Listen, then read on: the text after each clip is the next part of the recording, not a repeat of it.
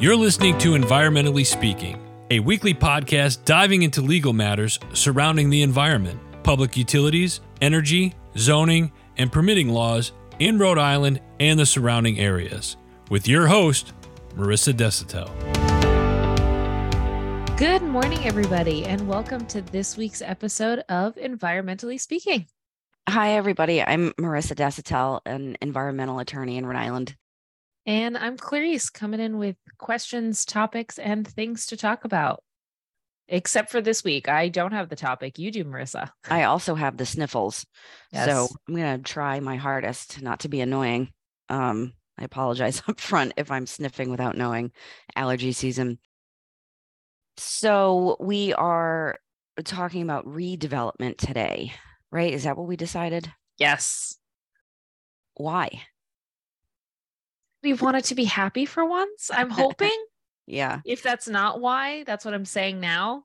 Um, I don't know. It's just something a little lighter, something a little less. Um, oh God, I'm just hoping for something a little bit. Okay. Um, just Hoping for something lighthearted. more- yeah, something a little bit more hopeful. Um, and I think too, I had earlier in the week, I had sent you an Instagram video because um, the algorithm is constantly watching and listening, and um, I think it. Kn- I'm pretty sure that my phone knows that we have an environmental podcast because my Instagram has started sending me more or like showing me more environmental reels Oh, and more of that content. Yeah. How are you feeling ki- about that? I'm enjoying it because it's more topics for discussion. Ah, but it's depressing a little too, right? One, it's depressing, and two, it's creepy that it knows. Because, uh, you know, typically that's not what I'm going on Instagram to look for. Um, so the fact that Yeah. it knows and it's like, you might like this, let me just show you. Yep. Um, but I had seen a video of um, this woman talking about specifically, she had talked about gas stations and why there are so many abandoned gas stations and why it's easier to say redevelop a store or change use for a building versus a gas station specifically. So that kind of led the two of us into a conversation of redevelopment in general. I like the topic of redevelopment more than development because development generally means that you've got to cut down trees or other existing habitat.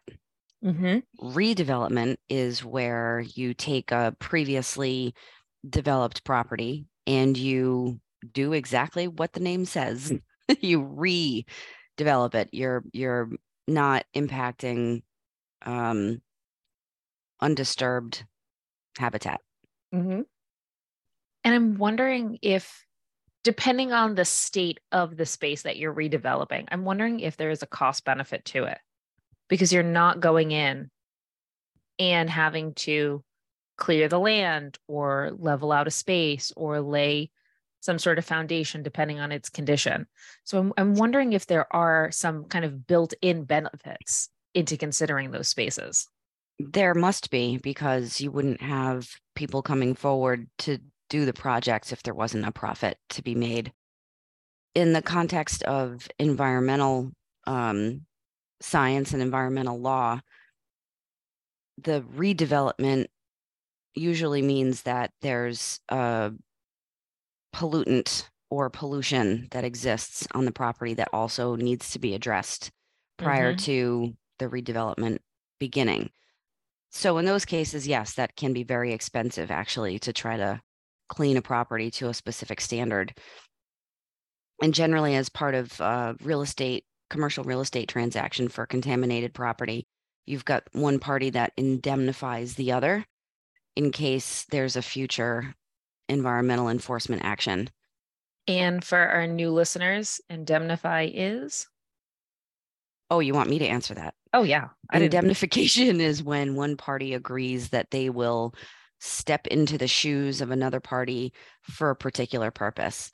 In the example that I'm giving, you would indemnify or step into the shoes of a party that's buying your property because you want them to buy the property and you know that there's a problem. So you're willing to to take that risk away from someone that wants to buy the property, for example. Many issues there, as you might imagine, many, Oh, many yeah. issues that come along with environmental indemnification. Yeah. And I think we did an episode on Superfund sites if you want to listen to a little, listen to a lot of those issues in some Mm. more detail there. Yep, yep.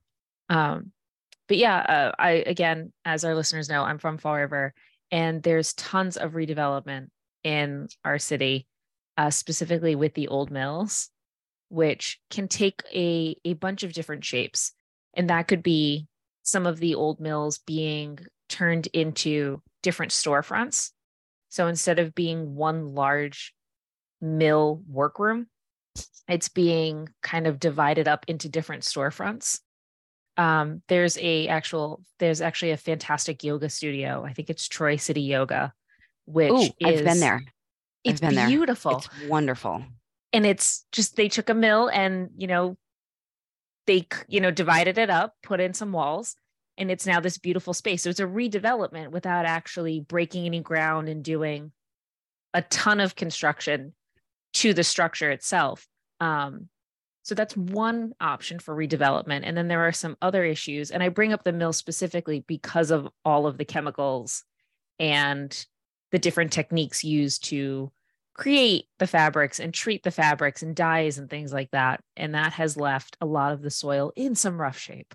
When you're talking about the building in Fall River that was redeveloped, do you happen to know if there is environmental contamination associated with that property? There's a couple. Um, where our Walmart is on Quequechan Street, that was a contaminated site. And I don't remember the name of the mill right next to it, but that whole lot, that whole block um, was at one point deemed contaminated. I'm not sure if parts of it still are, but I know where the Walmart is has been cleaned for the creation of it.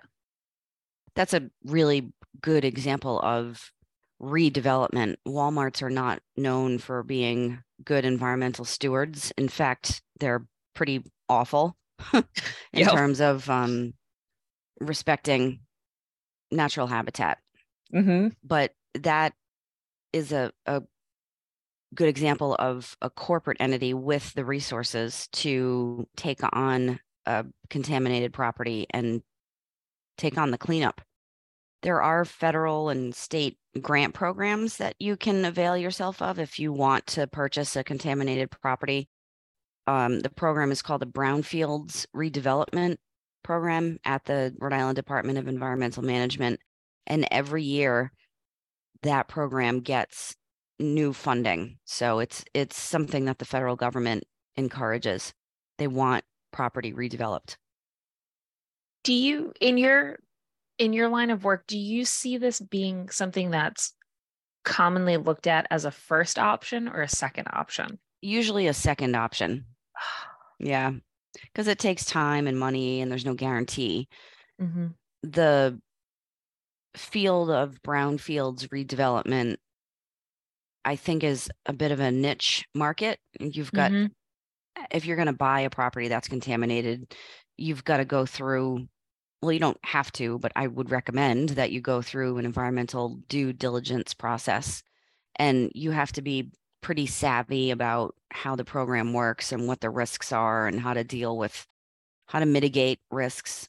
So I don't know a lot of developers that are doing brownfields redevelopment, Mhm. except for Walmart.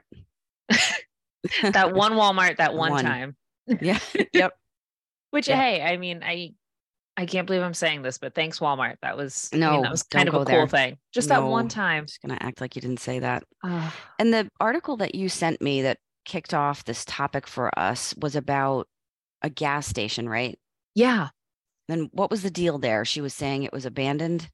Yeah, she specifically she wasn't talking about one particular gas station, but the idea of why there are so many abandoned gas stations and why gas stations stay abandoned for so long. And I think it's something that at least I hear often, and I'm not sure if you hear this all the time, but you hear people go, Oh, it's such a shame. This has been empty for so long. Or why don't they just put something else here? And it's people don't want to see the eyesore of an abandoned gas station. And why is nothing done? Why does it stay so empty for so long? So I thought it was really interesting how she talked about how you can't just go in and put in a new gas station right away. You can't just convert it to, you know, maybe a convenience store without the gas station or just switch it out to something else. Mm. Given the nature of the extensive tanks underneath. And gasoline is a dangerous, hazardous, you know, frankly, can be really scary chemical to deal with. And all of that sort of uh, procedure and process and heavy machinery and digging that goes in, into setting up a gas station and would have to be put into removing it to put in it to put it in again for a different gas station or to take it out completely and then you have to examine the area for whatever the project is going to be takes a lot of time and money and Yep. frankly makes it really unappealing Yeah, and the the state has a role in that process. The federal government sometimes can have a role, and the Mhm. local municipality has an opinion and sometimes an approval process that you have to go through. So you've got a lot of different third party pressure that you might not have with a, a clean piece of property. So Yeah. it's not easy. oh it's it's much easier to switch a marshalls into a home goods mostly because they own each other but just anything other than a gas station i mean uh, in the video she showed the size of the tanks and conceptually i knew they were big tanks but i had no idea that they really were basically the size of the lot Oh yeah. they're They can be. massive Yeah, they can be. and they're so far down Yep. Can you um can you drop the link to the video in the show notes, do you think? Or is it too difficult to do that? I'm gonna try my best. Um, I, I think I can share outside of from Instagram, so I'll try to put that in there. Um, if not, I'll um, put some sort of note to to her account. That way, you guys can can find it from there. Okay. Um, but it was really interesting just to watch that. It was maybe like a 30 second video. It was really quick and it was just something to think about. And it wasn't, you know, it made you think that folks weren't necessarily leaving things abandoned out of laziness or out of lack of care. There are so many additional hurdles to make things difficult. And it can take a long time because it needs to be done right and it needs to be done in a way to make sure everything around it is protected. Mhm. I mean, gas stations are right next to houses all the time. So if you're And, going drinking to put water areas. yes, if you're going to put something there, you need to make sure there is plenty of funding and time and resources to And keep legal counsel. oh tons of it. Tons of it. You need three Marissas. God, God help you. but you you have to make sure you're really set up to take on that project to make sure all of the surrounding area is safe so it's just some That's food it. for thought Yeah. all right guys well if you have anything you want us to talk about um, hit us up on the socials we are at Desautel law on instagram facebook twitter um, you can catch our videos on youtube uh, if you want to send us an email, we are at help at desautelesq.com. Uh, send us your thoughts, your comments, uh, things that are happening on your end.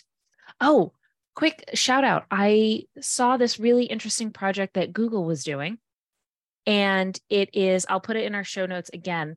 It is a solar project in which you can type in your address and see if your home would be a good candidate for solar panels. And it tells you why, what percent, what your annual outage put would be, and what your annual savings would be. Did you So- do it? Of course, I did.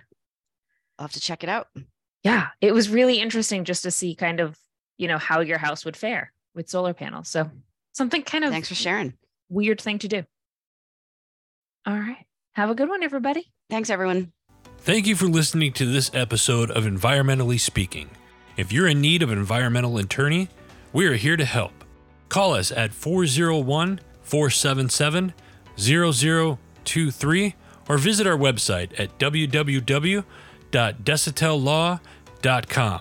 That's www.desautellaw.com.